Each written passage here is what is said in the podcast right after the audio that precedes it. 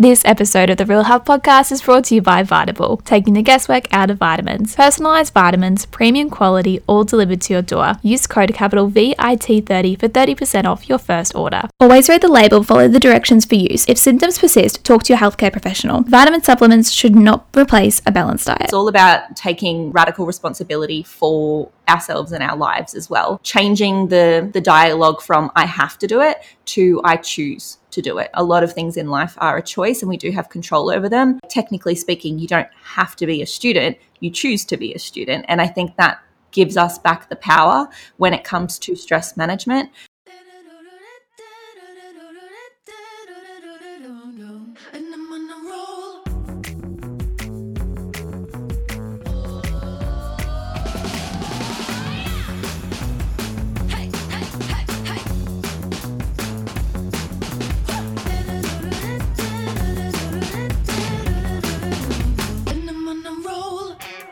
Hello, guys, welcome back to the Real Health Podcast. This is an interview episode with Madison Dong, holistic hormone coach.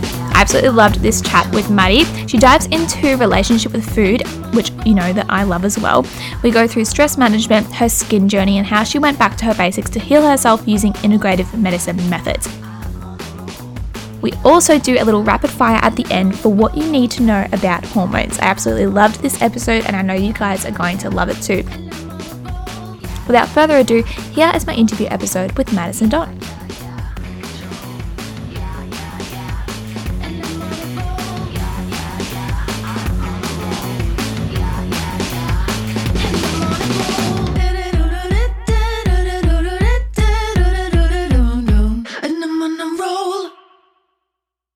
Mads, welcome to the Real Health Podcast. I'm so excited to chat with you today.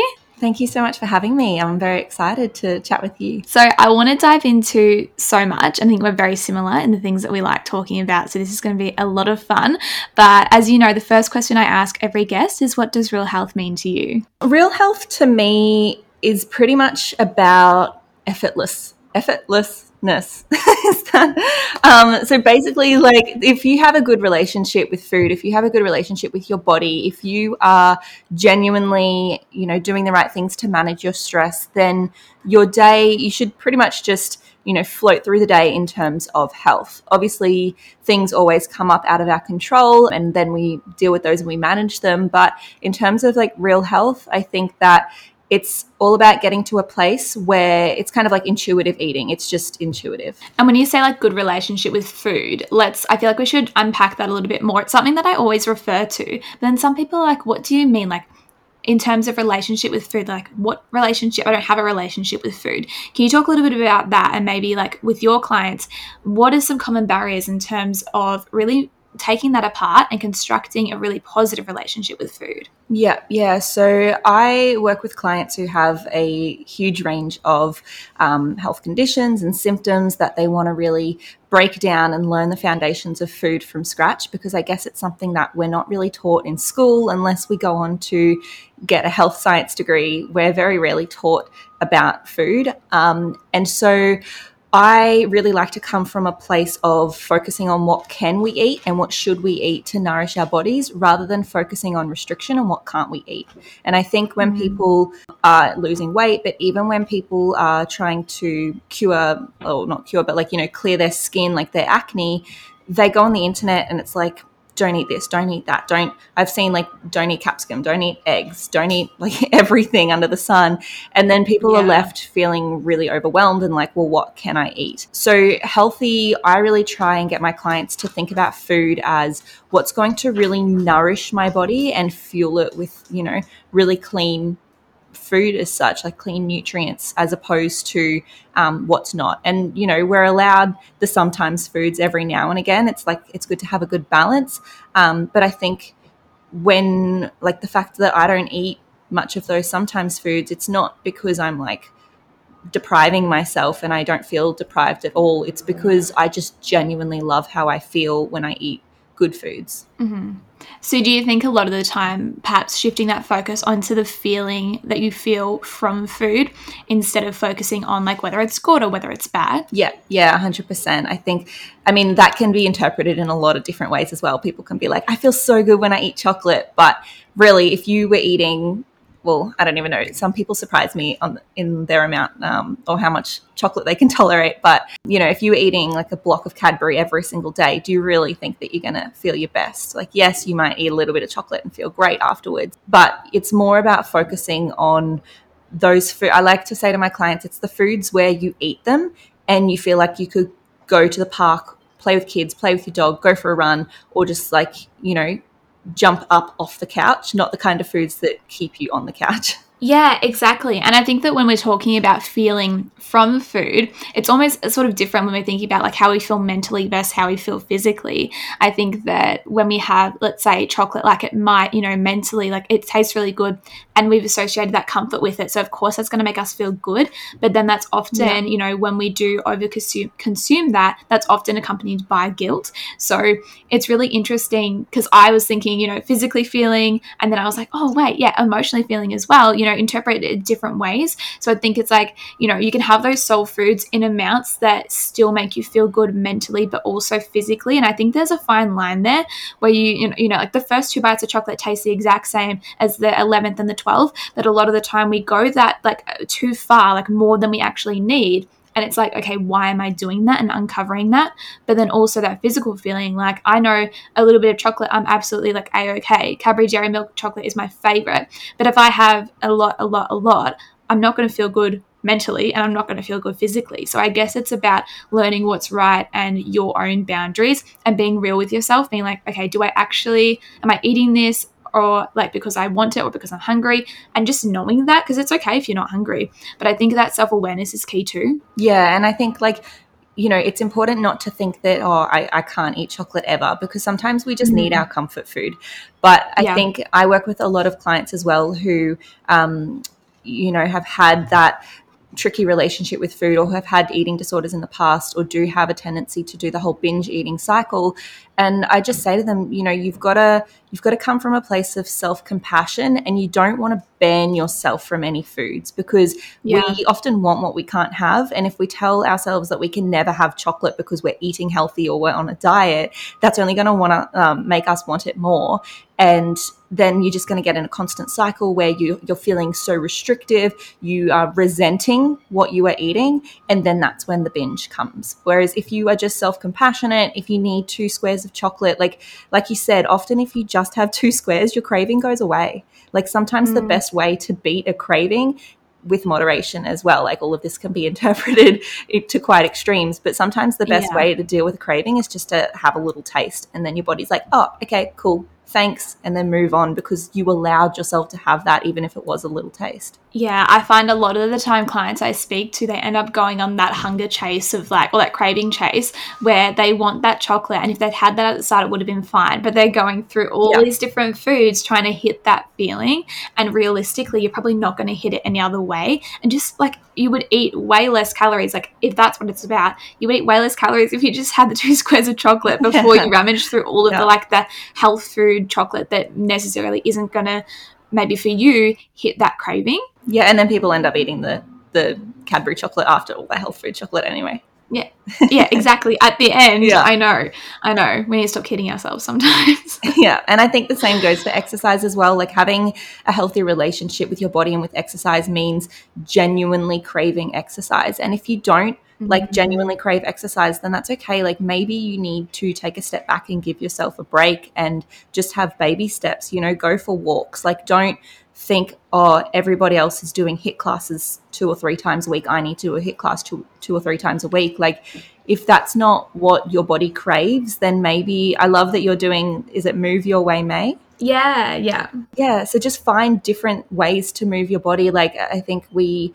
often have this really strict definition of what exercise is and what it isn't. But even if you have a pet or if you have kids, go to the park, run around, play with them. Like that is exercise. I even consider shopping exercise because you're like often walking around on your feet for three hours. So maybe you should put shopping into your move your way May. That's such a good idea. Oh my god! Um, and yeah, for those listening, that's something i have done like just to be a bit more creative and help people realize that it's not necessarily like one form of movement, But I love that you brought that up because, yeah, obviously that's very close to my heart as a trainer as well. We have so much in common, which is why we jumped straight into it. But I need to backtrack a little bit because I want to know, well, I want the listeners to know a little bit more about you. But first, let's do the real recap. So, how has your last seven days been? Seven days. Um, what day is it today? it's Friday. Um, yeah, my last seven days has been good. 2021 has actually been harder for me than 2020 was. Been a lot going on, and I'm sure we'll talk about a little bit of that in a second. But mm-hmm. I think now I'm starting to feel more myself again, and I'm getting back on track. And um, and when we say getting back on track, like I always maintain that you know those good relationships we're talking about and that holistic health. But I mean, life sometimes throws us curveballs, and it's how we deal with it. And we have to self compassion is what I always come back to with my clients. So I'm just I've just been giving myself lots of self compassion, and in the last seven days, I've felt so much better. Like, you know, my motivation has like come back. I think yesterday I made like 40 reels or something ridiculous. I was just on a roll. So it's been really good to go with my body and listen to it. And if I'm not feeling motivated, I'd give myself rest. And if I am, am feeling motivated, then I go for gold. yeah, that's so good and that's so important. I'm so like that as well. And sometimes because it's hard, I love batch creating stuff too because it's so dependent. Like doing a reel or talking your stories, like not that I batch create talking my stories, but doing that kind of thing and being present on socials, which is obviously what we try to do. It's so dependent on your mood. Like if you don't feel good, then you'll make a reel and you'll look yeah. so grumpy, and it's like, oh, so it's so good we can actually like, get on a roll and also think like creatively. Like it's a lot of energy into just one reel. So I can't believe you smashed out forty. That's amazing. I think that's an exaggeration, but it was like I think I had 10 planned to do and I just didn't stop. It just kept on going and I was like, what is happening? But I'm going to embrace it. yeah, I love that. I love that. Okay, so I want you to just in like let's say you go into an elevator, right? Press the button and the person's going to the same floor as you and they're like, "Hey, who are you? What do you do? What's your elevator pitch?" That's so funny because I feel like when you phrase it like that, if you just asked me like, "Who am I and what do I do?" obviously I'd go real deep. I essentially got into what I'm doing now um, because I started struggling with my own health and my family started struggling with their health as well. And I am a biology teacher. Um, so right from the start. I was a biology teacher out of uni. And so I kind of used my love for science and I was, you know, doing all the scientific journal articles and looking for answers there rather than just like your general Googling your symptoms and actually finding a lot of um, answers. And so that's kind of when I started my YouTube channel and started to share the scientific evidence that like wasn't necessarily shared with the public um, and yeah, that's kind of what has just led me to my passion for health as well. So now I'm blending my health and science passions together. And I just, I've always been creative when I was a kid. And I think when I was a biology teacher, um, and I was also like a high school math teacher as well, I was very logical and structural, and I'm very masculine in the way that I do things. So it's been really nice to bring back the creativity of my childhood as well and kind of work for myself and be try and be more in flow as as well. So i don't i don't know if that's what i would tell someone in the elevator or if that's what you were asking but that's kind of like yeah a bit about me. Yeah you in a nutshell. No i love that. I love that your your background is biology. Teaching biology was my favorite subject in high school.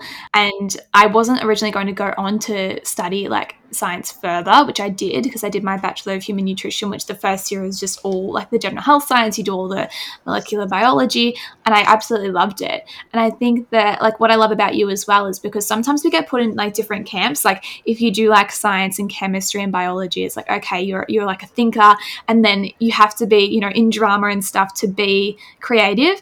And I really like that now with social media and the way that people market their businesses, and you know we both have podcasts. It's like we're so able to tap into both sides of that, which I really like. And I feel like, you know, perhaps 10, 20 years ago, we wouldn't have had that opportunity so much. So, yeah, I really like that. I want to dive into something that you've been talking a lot lately, and you mentioned it right at the start with your definition of real health, which is stress. And as I said before we hit record, you know stress is talked about a lot but not in a, not in a really productive way because we're, we're told yes stress is bad and that's kind of where the buck stops and we're like okay well i understand that stress is bad but i work two jobs yeah. and i do this and i do that and i do that and i can't not do that. So how do i handle stress and how do i mitigate it instead of saying just don't stress? I think that you're exactly right. Like when people say oh you need to you know mind your stress, people go, I don't have a choice. You know, I have to work these two jobs. I, I have to raise a family. I have to do all of this. I have to be a student. Obviously, those things are getting the, the people to where they want to be. So I'm not saying don't do those things,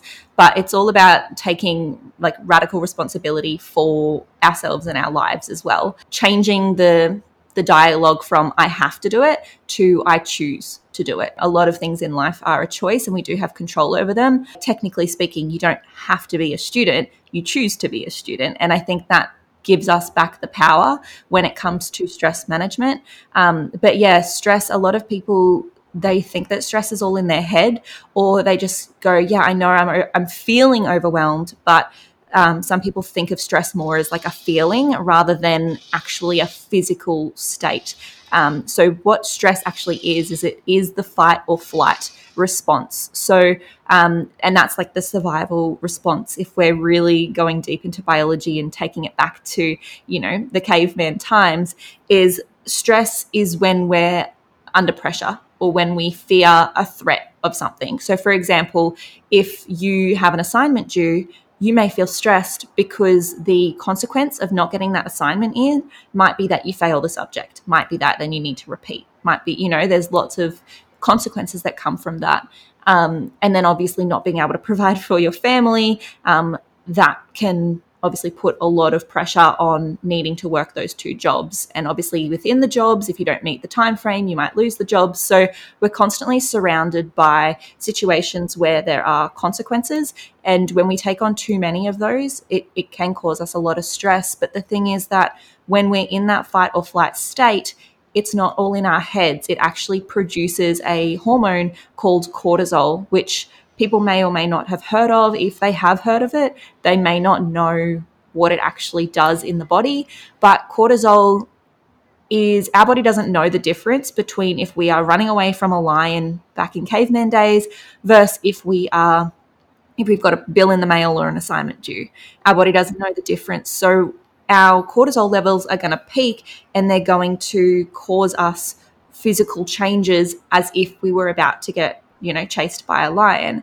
Um, and so these changes can even happen right in the moment within seconds um, of someone who all of a sudden has to do public speaking. If they don't like public speaking, you can be sitting in a crowd, and then if some someone like springs it on you, like you know, ask us a question or tell us something, and all of a sudden your body just goes like frozen and just like freaks out. Your heart starts pumping faster, and all these changes can happen within seconds. But what happens is that obviously when we don't do anything about our stress and we just go we don't have a choice this is just life it becomes chronic stress. So chronic stress is when it's long term and that's when we start to see health complications um, because of the changes that are going on in our body if you want me to dive into that i don't know I really would like you to highlight, I guess, some of the structures and methods that you put in place for yourself. You have a busy schedule, and then obviously a lot of your clients, I'm assuming they deal with this as well. So, how do we, you know, take that information? We know that it's not good. We know now, like, what's happening within our body, but then how do we sort of get rid of that? Because obviously, some stress is okay, yeah. and that's some stress is actually like good for us, and that's what it's intended, but not yeah, like we weren't definitely. meant to be, you know, running away from a lion 24 7, which is the re- reality for a lot of us. So, how do we manage it? Yeah. So, in order to manage it, it's it's a lot of the tips that people have often heard before, but people just don't um, action them. So, for example, um, something that I've implemented more this year and really made an effort to do it more often I, is like meditation and journaling. And I did do it like last year and a little bit the year before, but this year I'm really trying to make it more of my morning routine, um, which can be hard if you know people have really busy morning routines. You might want to make it part of your wind down um, routine, so you might listen to like a sleep meditation before bed. Um, but essentially one of the organ changes in the fight or flight response is that like i said it increases your heart rate. And so that's so that um, it can pump blood around to the cells faster because the blood carries our oxygen and we need oxygen to make energy. So that's like it all has purpose. It's not just like your heart rate increases because you're nervous or you're scared. The heart rate increases because you're nervous and you're scared and it wants to get oxygen to make more energy so you can run away. So it's all kind of linked. Um, and same with the breathing. Obviously, your breathing gets faster and shorter, um, and that is so that you can, you know, get in lots of oxygen fast as well, deliver it to the blood and pump it to the cells. So um, they're just two examples of organ changes that happen when you're stressed. But the whole idea of even just breathing exercises, which go hand in hand with meditation, is that you are forcefully slowing down your breath and slowing down your heart rate. So you're almost like manually changing the speed settings. Um, of your organs, I guess. And so when you do like your box breaths, so even just like four slow breaths in, hold for four, and then four slow breaths out, and then hold for four, um, you're actually going, well, hold on, let's take this body off automatic and let's very consciously change the speed of the breath so that we can take um, it out of fight or flight mode. Yeah, I love that. And I think it's super helpful. Like you said, we hear this stuff all the time and then we don't action it. And like you've said, you know, this year has been a year that you've really been implementing it. So I guess what was the what was the switch that flicked for you to really be diligent about that this year? Yeah, um, I think I had a something in my morning routine that I was trying out. It was like a health trend that I'll get into in like a YouTube video because it's like a whole story. But basically, I had a health trend that I was just sampling and trying out, and it wasn't serving me. And so I decided to stop that. And it's funny because in my morning routine, in order to try out that health trend, I had to make time for it. And I did because there were obviously mixed reviews. Um, and so I tried it out. And then when I decided that that wasn't serving me and I was going to stop doing that, I go, well, hold on. I was able to carve this time out for this new trend. Why have I always said when it comes to meditation and journaling that I don't have time? Like that honestly does not make sense. And I just called myself out on it. And I said, you know what? I'm going to swap that time now. And I'm going to take the time that I was using for this fad and I'm now going to like, you know, sit down. And I've created like a whole space for myself. I now, I have like a floor cushion and I put it out on my balcony. And um, now that it's getting a bit colder, I have like my blankets and I've got my, I bring my journal out with me, even though I may not necessarily have time to journal. I bring it out with me in case I feel called to. Like, it's that whole um, being intuitive and having self compassion. It's not like forcing myself to follow set rules. I have to meditate and then I have to journal. It's like, hold on, let's just bring it back to basics. All I need to do for 10 minutes is go and sit out on my cushion, look out over my balcony, and just breathe.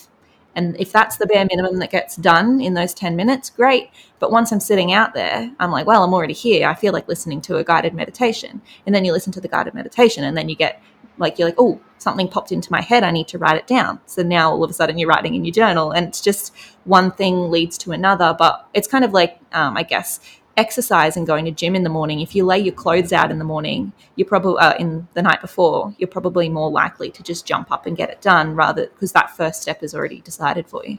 Yeah, exactly. And setting yourself up for success. And I think Glennon Doyle in her book, I've been listening to the audio book, um, and she said she talks about how she integrated like 10 minutes a day of just being still um, and taking time for herself. And she said that at the beginning it was so difficult and she would look at her phone and stuff and she was like no like i need to like 10 minutes is not too much time out of 24 hours to be still. You know when you really think about it we're never still we're never quiet and we're never just you know letting our minds relax. So i think that it's so important to prioritize. But i do understand like this year was meant to be my year that I meditated every day. And I think I kind of like that's probably an unrealistic expectation because as soon as you miss a day, you're like, well, it's all gone. Um, but I notice 100% like how much better I feel when I do it. So maybe maybe I need to start getting back into it. This can be my motivation.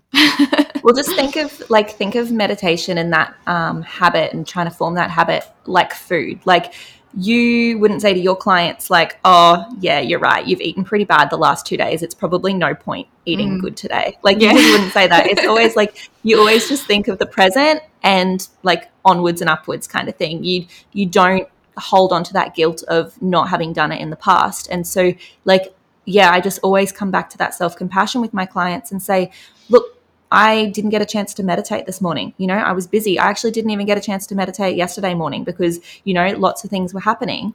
but that's totally fine. If I meditate tomorrow, that's just as good. You know, like it's more of a a bonus to just fill up my cup when I can.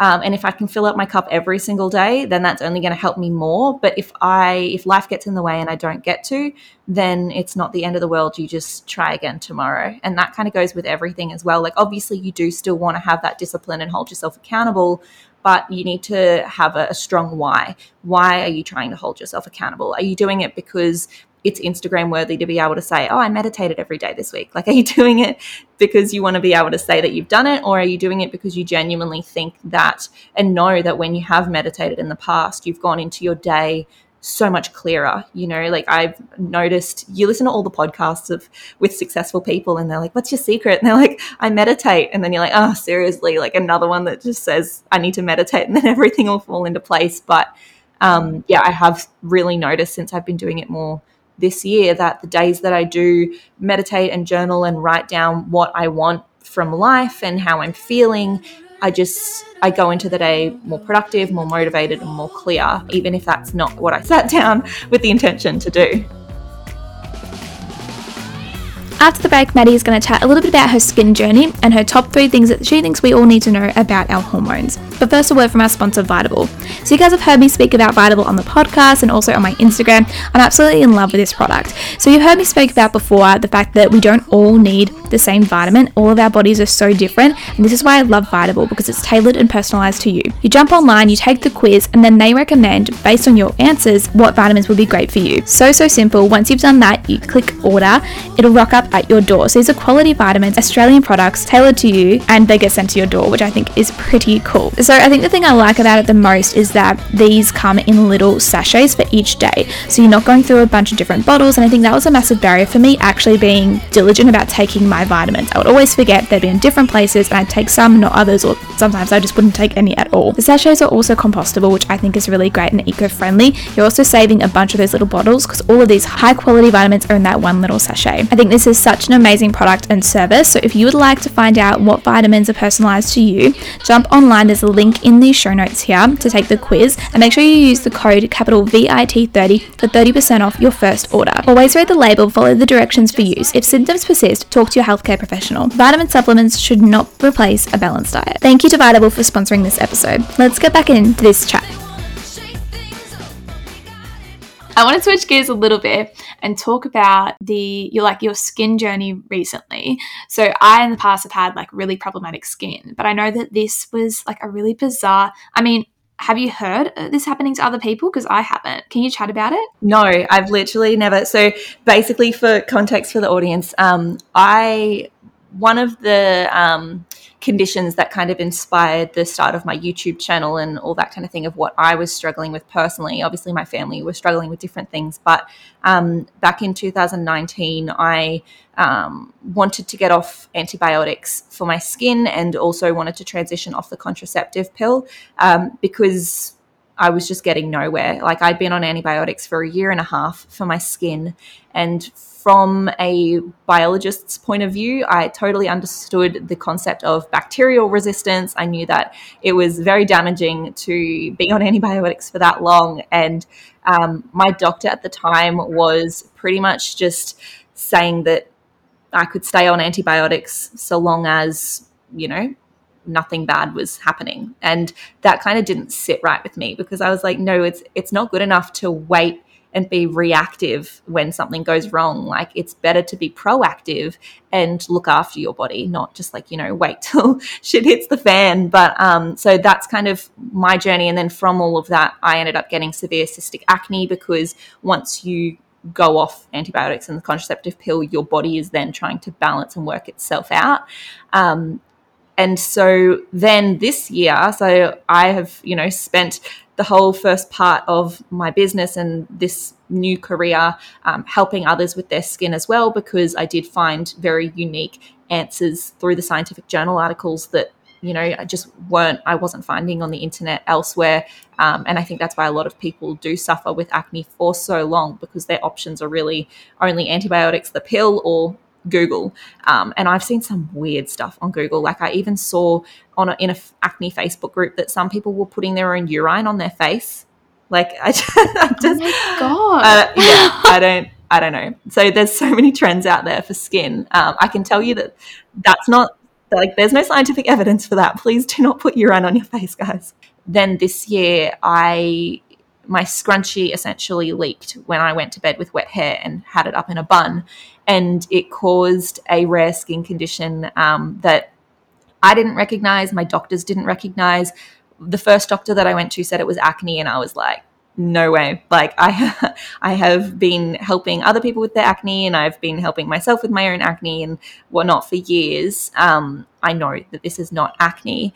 Um, and then another doctor thought that it was psoriasis, and then my family because it was like it became black and scabby and it was just awful. Um, and then we thought maybe it was like a staph infection or something along those lines. Um, so I actually had to end up going to a dermatologist um, and he prescribed to me with pyoderma faciale. And I, you know, when I looked it up and did more research on it, I was like, 100% yes, this is the skin condition that I have. I'd never heard of it before. Um, it was just like so much worse than acne, and I didn't even think that things could get worse. Like back from when I was struggling with severe cystic acne. Um, so yeah, that's kind of what happened, and that was just on my chin. Um, and so I pretty much spent the whole first part of um, like first couple of months of 2021 self isolating. Whenever I went out to get groceries, I um had to I just wore one of those um, masks over my face. So luckily, it was on my chin. I could just easily wear like a um, COVID mask over my my chin, and then no one would even know. But um, yeah, it, it was a lot. Can you talk about the process of how you sort of just went back to your own basics to really heal that issue? This is also where I talk about the difference between modern medicine, which is obviously all your pharmaceuticals, and then you've got natural medicine, which is more of your herbs and your lifestyle intervention. Um, but then you've also got like a middle ground, which is integrative medicine. And like integrative medicine is kind of like the best of both worlds. It's it's understanding that yes, modern medicine and technologies that we've developed are incredible and they do help us when it gets to, you know, really life dependent situations. Like in the emergency room you wouldn't just like go into the emergency room and be like oh you're you're completely bleeding out on this bed. Let me just give you a bit of lavender or something. Um not that lavender is the right herb for that but you know like we definitely do have really powerful interventions, which is incredible. But going back on what I was saying before, is that modern medicine is very reactive. It's it's very like let's wait until you get sick and then let's try and deal with it then. Whereas natural medicine is more proactive and it's like okay, well, how can we actually make sure that your body is is running like healthy so that you, those issues don't come up in the future or if they do, you can bounce back. Whereas like integrative medicine is basically like if you were to go to a naturopath for like something quite serious that was out of their scope. Maybe they could help you with like the stress management and they can give you some herbs to assist you, but really you need like a, a heavier intervention. Then it's about referring. It's like any um, health practitioner. Like when something's out of your scope, you need to know when you need to refer on. Um, and I mean, the line of that can be is very blurry. You know, of what you can use like what you should use natural medicine for what you should then rely on modern medicine for. Um, definitely you know in the emergency room if you're bleeding out you kind of want to go more to the modern medicine. But um, basically because we didn't know what it was that i had and it could have been a staph infection and if staph gets into the blood it can be very serious. It can be like quite life threatening um, and also it was yeah it was just a lot of the unknown. I did actually um, i had so the three different, the two doctors in the derm that I saw, they each prescribed to me a different antibiotic. Um, and at one stage, like the second doctor told me to take the antibiotic that he wanted me to take at the same time that I was also taking the antibiotic that the first doctor wanted me to take. So it was like I was just getting all these antibiotics thrown at me. Um, and it was very much a conflict of interest because I, when it when it comes to acne, at least, I know from personal experience that if you take an antibiotic, it just covers up the symptoms. And then when you go off that antibiotic, you're forced to then deal with the symptoms and the gut health. So it's better to get to the root cause. Um, but yeah, it was just so hard to work out what I was going to do in this scenario. I decided that because we didn't know the consequences of this condition, we didn't know if it was a staph infection, it definitely looked infected. Um, and yeah, I also know how to best support my gut health as well. Um, I decided to take the, the antibiotics and um, do that whilst also doing my own lifestyle interventions and upping my probiotics and really trying to support my gut health as much as possible. Um, in terms of how I actually ended up clearing my like skin condition, so now it's just scarring. It still kind of looks like it's there, but it's just the scarring. Um, and how I ended up kind of doing that in three months essentially was I did take the antibiotics for maybe the first month and a half, two months, I think it was. Um, but even my dermatologist, um, once we kind of did all the testing a month down the track, and the dermatologist took another swab as, swab as well, we confirmed that it wasn't bacterial, it wasn't an infection. He pretty much said to me, You're taking these antibiotics to help with the inflammation.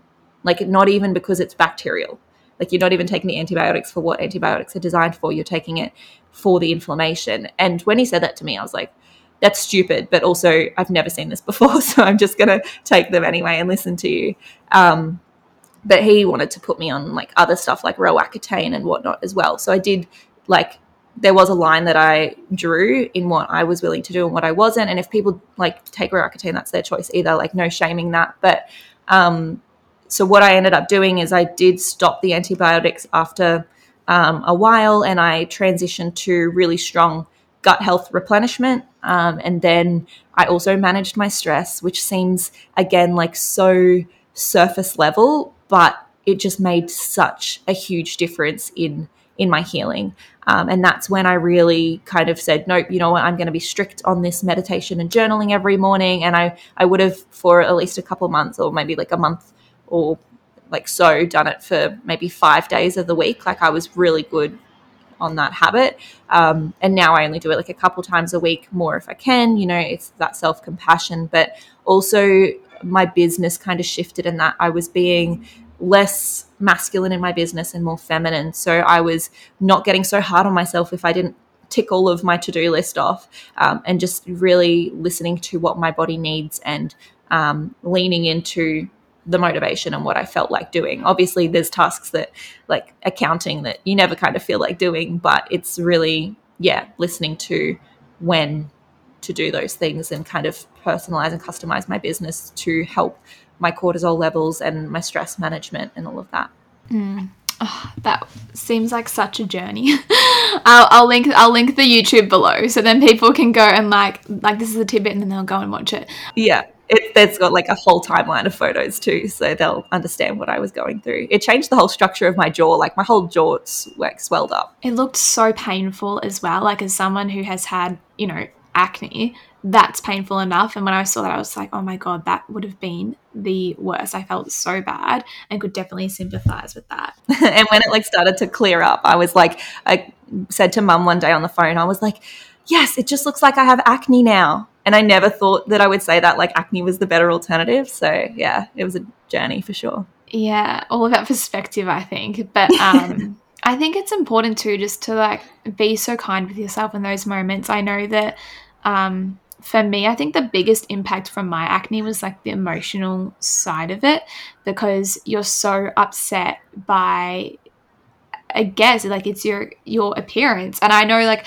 because I was in nutrition, like I knew okay, obviously something's not right, and that was upsetting, but really awful to sort of be like have this thing like right in your face and i remember and obviously now like i wouldn't wish this on myself like touching wood but like i was like why can't i have something like a condition that you can't see. Like, why can't I have something really bad instead of this? Because I hate this. Yeah. Like, so yeah, I just wanted to shout out people who are struggling um, with like, even if it is acne or like a different condition. I just hope you're being kind with yourself because it's such a crazy, ugh, annoying thing. But I also like how you spoke about, you know, there was integration yeah. of, you know, natural medicine and then like modern medicine. And I think it is important to just, yeah, outline, like you said, every single person just does the best that they can at that time and we don't know what we don't know. Had it been a staph infection and you were just like no no no i'm not going to do anything it could have been really serious. So i always like when we have these talks about you know talking about like holistic nutrition and everything that we also talk about okay yeah. but there is a line and we do need to consult other professionals as well. Yeah 100% it's all about like and that's kind of where i come from with my channel and with everything that I do online is that I don't come from a place of telling people you should do this, you shouldn't do that. Like, obviously, I do say, like, you should eat healthy and you should have a good relationship with food and that kind of basic stuff. But when it comes yeah. to big decisions, I'm only here to help people make educated choices and educated decisions. Like, that's the teacher in me at my core. So, like i just want to give you all of the evidence i just want to give you that like you know all the education um, and then you can make your own decision on where you go from there because essentially like we all we all have a choice. Like even with the antibiotics it may have felt like i didn't have a choice but i did have a choice. I could have not taken them and i chose to take them. And the fact that i could get on my youtube channel and be like sorry guys i took antibiotics. I didn't have a choice but that's not who i am and that's not what i try and you know help other people is like like just take responsibility for your life and your choices. Like i I chose to take antibiotics. That's what I did. So I think that that's a really important distinction as well, and just being educated. Yeah, completely. And it's a lot more empowering when you do realize that you made that decision rather than being like, I had to do this or I had to do that. Like you're taking your own power away doing that. And even if it was a mistake, like you chose it, we're human, we make mistakes, you learn from them, mm. like whatever. And at that point, that was your decision and that's what you thought was best. Or yeah. maybe like at the time, I don't know. I don't know what decisions we're talking about here. Maybe you knew it wasn't a good decision, but you still made it, and you have to yeah. own up. So yeah, I think that's I think that's really important as well. Mm. Um, and that's something okay, that I've been working on, like in my personal development journey as well, in different areas of my life as well as health. Um, like even just in relationships, is like not holding shame around past decisions that you've made. Like as long as you're a good person and you have good intentions, I'm sure that you were, like you said, just doing what you thought was best at the time. Um, and that's all you can ever ask for is like just good intentions and then obviously you can't expect yourself to to know the lessons and have the wisdom before you've even gone through like you know the the lessons themselves exactly exactly um, I feel like we could talk about this all day, but I do. I want to. I want to wrap it up here with a little bit of rapid fire. So, hormones is my jam. I know it's your jam as well, and I know that you're really passionate about education. And you know, it's no secret that in Australia anyway, our sex ed classes and learning about, you know, women's health in particular isn't the greatest in schools. So, can you give me top three? I know is going to be hard. Top three things that girls and women should know in school, but they don't about their hormones. The first thing that comes to mind is that hormones are powerful. Hormones are all throughout your body. It's not just your reproductive system. So, you have a sleep hormone that decides when you're tired. You have hunger hormones that tell you when you're hungry. Like your belly doesn't rumble because you decide it's going to rumble and you're hungry. Like you actually have hormones to signal that to you. So, all of your reproductive hormone, like cortisol, like the stress hormone we've just talked about, and then you've got all your like reproductive hormones as well. So they are very, very important. They each play such vital roles in our health.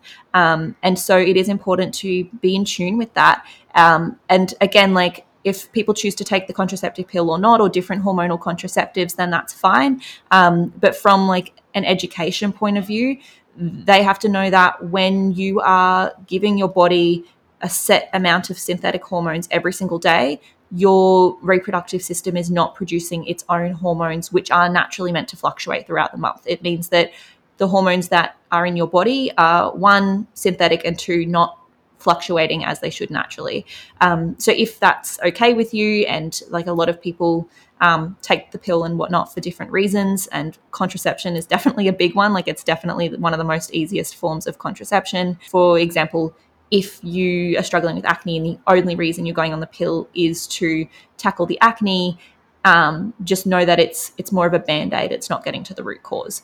Um, so yeah, that's kind of one quick overview of that. A second one is somewhere on the internet, like they say that ovulation is not necessary, it's not important, but you need ovulation. You need to ovulate essentially every month in order to produce progesterone.